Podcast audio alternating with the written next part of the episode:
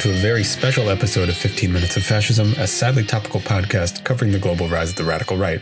I'm still Craig Johnson, this special episode, though, is not going to be about weekly news on the right wing today. Instead, we're going to be talking about the deaths of three of the most important fascist figures in history. They all died this week in history.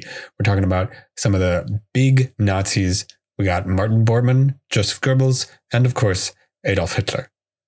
First Nazi I'm going to talk about this week is probably the least known of the three. This is Martin Bormann. Uh, Bormann was Hitler's private secretary, a sort of palace leader, party intrigue type. Um, his family was also all Nazis, incidentally. Uh, Martin Bormann was born in Prussia in 1900. He served in World War I, um, and economic hardships in his region prompted him to join the Freikorps. Uh, the Freikorps is an organization of sort of quasi fascist paramilitary organization that erupted in Germany following World War One. Now there had been examples of something called the Freikorps, which means a free corps, like like a you know a paramilitary organization, uh, for hundreds of years. Uh, but the Freikorps after World War One were organizations primarily of veterans um, and of other disaffected people in the Weimar Republic uh, who, you know, because of their political positions and because of their participation in the war and because of their interpretation of Germany's loss in the war, you know, had a big chip on their shoulder, right, about German politics.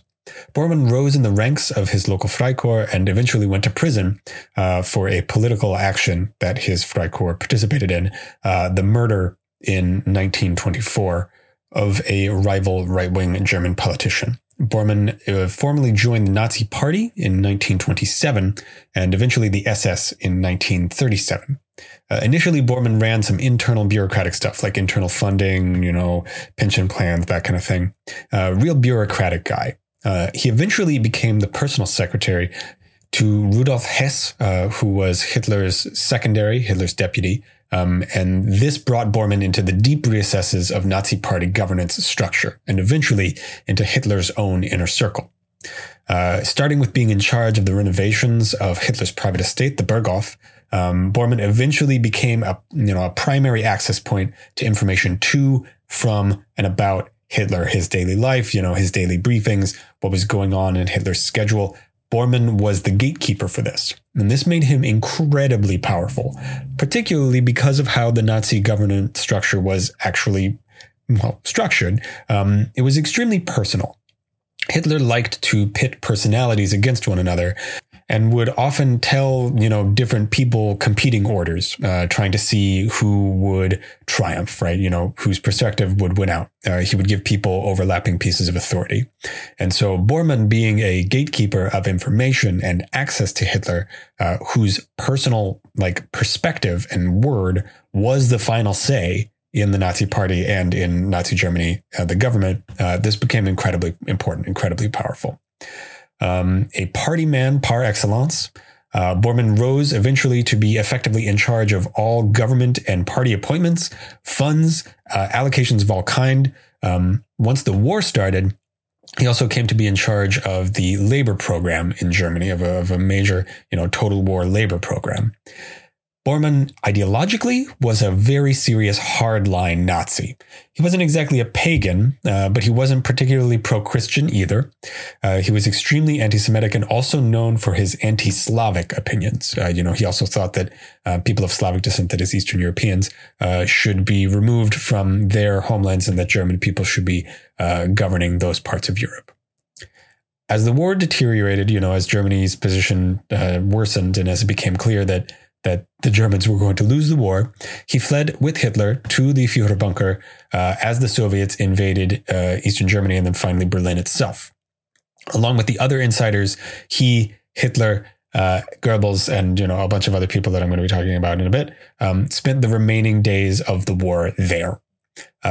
After Hitler's suicide, which I'll of course get to near to the end of this episode, uh, Bormann was promoted uh, by virtue of Hitler's last will and testament uh, to be the leader of the Nazi Party. Uh, that's that's the highest he ever rose. Right. He fled with some other insiders, uh, attempting to escape the Soviets uh, immediately after Hitler's suicide. There are conflicting stories of his death. Either he killed himself, probably with cyanide, uh, or he was killed by the Soviets, you know, in, in a bombing or, or shot. You know, it, it, it's really hard to tell. However, his body was not found for many, many years. He was tried in absentia at the Nuremberg trials, uh, as his death was not yet confirmed. You know, there were reports of him being in Australia or being in Argentina or being in Brazil. Uh, if you followed some of our other episodes of See You in Hell, these things are not particularly far fetched. It's entirely possible that somebody might have escaped like that. Uh, but he was tried in absentia at Nuremberg, sentenced to death by hanging. Eventually, uh, piecing together stories of some of the other Nazi insiders that escaped with him, and also Soviet soldiers who were known to have been in the area, uh, his body was discovered in the 1960s, um, and it was identified by piecing together, you know, these stories, and also identified fo- formally by skeletal remains, uh, you know, jaw, uh, teeth, uh, and was also finally confirmed uh, using DNA evidence in 1999 his bodily remains, the ones that uh, we can confirm, were then cremated and the ashes were scattered in the Baltic Sea. So, Martin Bormann, we'll see you in hell. Moving along to our second dead Nazi this week, we got Joseph Goebbels. Uh, Goebbels was the Reich Minister of Propaganda and a major public speaker in the Nazi Party. He was born in Prussia in 1897. Uh, and his early childhood and you know his his uh, teenage years was you know one of those like 19th century sickly kids. You know he couldn't serve in World War One because of a like foot and leg deformity, um, but he was an incredibly brilliant scholar, a top student, um, and eventually got a PhD uh, in philology, uh, which is a sort of like amalgamation of literature, linguistics, and literary criticism. He was a prolific author uh, and a personal tutor uh, as his profession uh, for much of his early life. He joined the Nazi Party quite early on in 1924 as a propagandist and a journalist. And he eventually came to be in charge of much of the propaganda output uh, as his role in the party and his connection to Adolf Hitler, who was a rising star in the party, also increased. Eventually, he came to be in charge of the Nazi Party in Berlin specifically, uh, which early on was not actually that great of a post. Uh, the Nazi Party was not particularly powerful in urban areas during much of its early years. However, uh, Goebbels was the perfect person for this position because, you know, he was an erudite, effective speaker. He was highly educated and he was connected in exactly these urban circles. Uh, so he was in charge of the Nazi party in Berlin and intentionally used violence and spectacle uh, in order to uh, enhance the Nazi Party's uh, position in that city. He also very uh, intentionally and deftly capitalized on the death of one of the most famous Nazi quote martyrs, uh, Horst Wessel, uh, who is a young Nazi cadre member who was killed by leftists in a political scuffle. Um, Horst Wessel became this sort of like symbol of, you know, Nazi virility and power and sacrifice and stuff. Um, and a song in his honor uh, eventually became the official party song, the official anthem of the Nazi party. So Goebbels was a key figure in the political rise of the party in the early 1930s elections. Uh, as a propagandist, he positioned the Nazis as an answer to Germany's problems uh, during the Great Depression and also sort of like post-war malaise and loss of territory and stuff like that. After Hitler's seizure of power, uh, Goebbels quickly rose to become the propaganda minister in Nazi Germany, uh, organizing rallies, films, press, radio, uh, some control of public health provisions, and was also heavily involved in the planning and execution of the 1936 Olympics, which were held in Berlin. For an example of Nazi propaganda of the kind that I'm talking about, you can check out the movie Triumph of the Will, uh, which Goebbels did not write, um, or direct or anything like that. But but this is exactly the kind of image that Goebbels was trying to create using uh, the Nazi Party's propaganda apparatus, and he was extremely good at it. However, that was peacetime. Uh, during the war, Goebbels' position was uh, greatly diminished. It was quite hard. Uh, takeover of broadcasting and you know other technologies like that in conquered territories justified um, some continued role for Goebbels during the war, um, you know, he tried to enhance the morale of Nazi party members and German soldiers as they were occupying France and other parts of Europe, and also to shore up morale on the home front. Uh, also on the home front, Goebbels was very big in the promotion of a total war uh, posture against the Allied forces. You know, he thought that the entire German economy should be organized around war making, which it actually wasn't pretty much ever. And, you know, even when they kind of started to try, it was already 1943 and it was way too late. Anyway, uh, this total war position never quite made it uh, against Hitler's stubbornness, and Goebbels was not in charge of it when it was uh, actually made policy. As Germany's defeat became inevitable, Goebbels' position uh, again deteriorated. You know, propaganda was not particularly useful at this point. Uh, however, he was very intent on uh, avoiding trial. He didn't want to get put on trial by the Allies, uh, so he burned a bunch of papers and moved his entire family into the bunker system, the Führer bunker, with Hitler and others in a sort of heroic last stand in Berlin. That's what he thought about it, right? After Hitler's own suicide, uh, his sole act as Chancellor of Germany, uh, which he was made by Hitler's last will and testament. His sole act as Chancellor was to surrender uh, to the invading Soviet forces. Uh, on May 1st, he then had his medical staff in the bunker uh, sedate his children uh, so that they could have cyanide administered to them uh, without their knowledge. He, he killed all six of his young children. Um, he and his wife then themselves committed suicide by cyanide ingestion. His remains were found and taken by the Soviets uh, and put in a warehouse for a while. Uh, they then uh, eventually completely destroyed them. You know, they burned them, they crushed them, they they, they completely destroyed the remains as such, um, and scattered them in a nearby river in 1970. So, uh, Joseph Goebbels, we will see you in hell. And finally, we bring you the big man himself, Adolf Hitler. Adolf Hitler was the son of an illegitimate child, Alois Schicklgruber, and Clara Pölzl, uh, his third wife.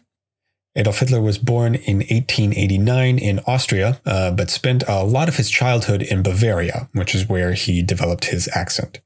He had a terrible family life uh, and a terrible relationship with his father in particular, poor school attendance and poor school performance. Uh, he attempted an arts career in Vienna. You've probably heard of that. Um, Vienna was also the site of his radicalization and uh, his turn towards virulent anti Semitism. By 1914, uh, he was back in Bavaria and enlisted enthusiastically in the German army. Uh, he was severely injured in World War One several times, um, uh, injured in the leg. Uh, he he inhaled mustard gas uh, on several occasions. Uh, he uh, reported several bouts of temporary blindness as well. He stayed in the army after the war and joined, uh, at the army's behest, the German Workers' Party, a proto Nazi right wing party. Uh, he also designed its flag, uh, the iconic uh, swastika on a white circle with a red background. The party then very soon changed its name to the National Socialist German Workers' Party, or the Nazi Party for short. Uh, he gained a lot of veteran followers in the Nazi Party, which he was a rising star in, um, and uh, was a major player in what would come to be known as the Beer Hall Putsch, which I've mentioned in several previous episodes, in 1923 uh, by storming the government halls of Munich. Uh, this was following in the footsteps of Mussolini's recent march on Rome. Uh, the Beer Hall Putsch was an immediate failure that resulted in Hitler and uh, other accomplices' imprisonment uh, for a year. Uh, he wrote Mein Kampf while he was inside prison. The electoral situation for the Nazi Party and also their political position improved vastly uh, after the stock market crash in 1929. Uh, their party vote share rose from 2.6% back in 1928, uh, finally to 37% by 1932. Governmental uncertainty in the Reichstag uh, prompted Hindenburg, the president of Germany, uh, to eventually ask Hitler to form a government uh, after several other failed parliamentary negotiations. Hitler's nascent government then used the Reichstag fire, which was a false flag uh, attack on the Reichstag, uh, as a justification for political violence and rule by decree. Uh, this prompted the creation of what we would now call the Nazi state, uh, although technically they were still operating under the laws and governance structure of the Weimar Republic. Uh, Hitler and the Nazis uh, then seized uh, a lot of Jewish assets and, you know, the assets of a lot of other people whom they would oppress and then later murder and used this money to finance a massive public works, public spending program, and a bunch of other government programs. Um, big spending on rearmament, of course, but also a lot of social programs, um, resulting in the Nazi Party becoming essentially the most successful of all fascist projects in world history. Uh, they went from a rinky dink, nonsense, useless party uh, to becoming the ruling party of one of the most powerful countries on earth uh, within about 15 years. Um, the Nazi project resulted in the complete transformation of German society. Uh, they organized their society around the logic of political violence, oppression, anti democracy, uh, and combined it with very serious, earnest social programs and aid for those in the in group, in the social in group, Aryan Germans. Uh, anti communism and anti Semitism were the center of their politics.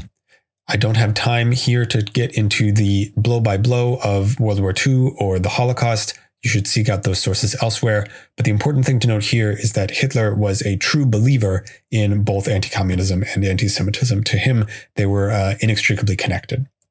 As defeat in World War II approached, uh, Hitler, as I've said before, uh, moved to Berlin uh, and escaped into the Führer bunker, which was a network of subterranean shelters that were not intended to be a permanent residence uh, for the Führer, but in uh, you know they were intended as a as a temporary escape.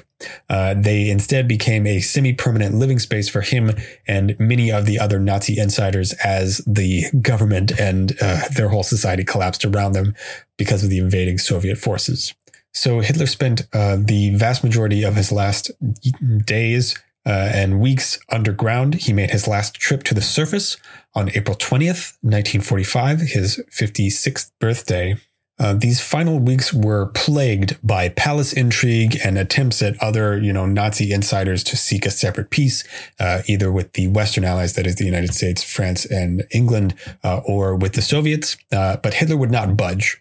Uh, he heard of Mussolini's capture and killing and was determined that this would not happen to him. You know, that he wouldn't be killed by partisans as his erstwhile ally had been.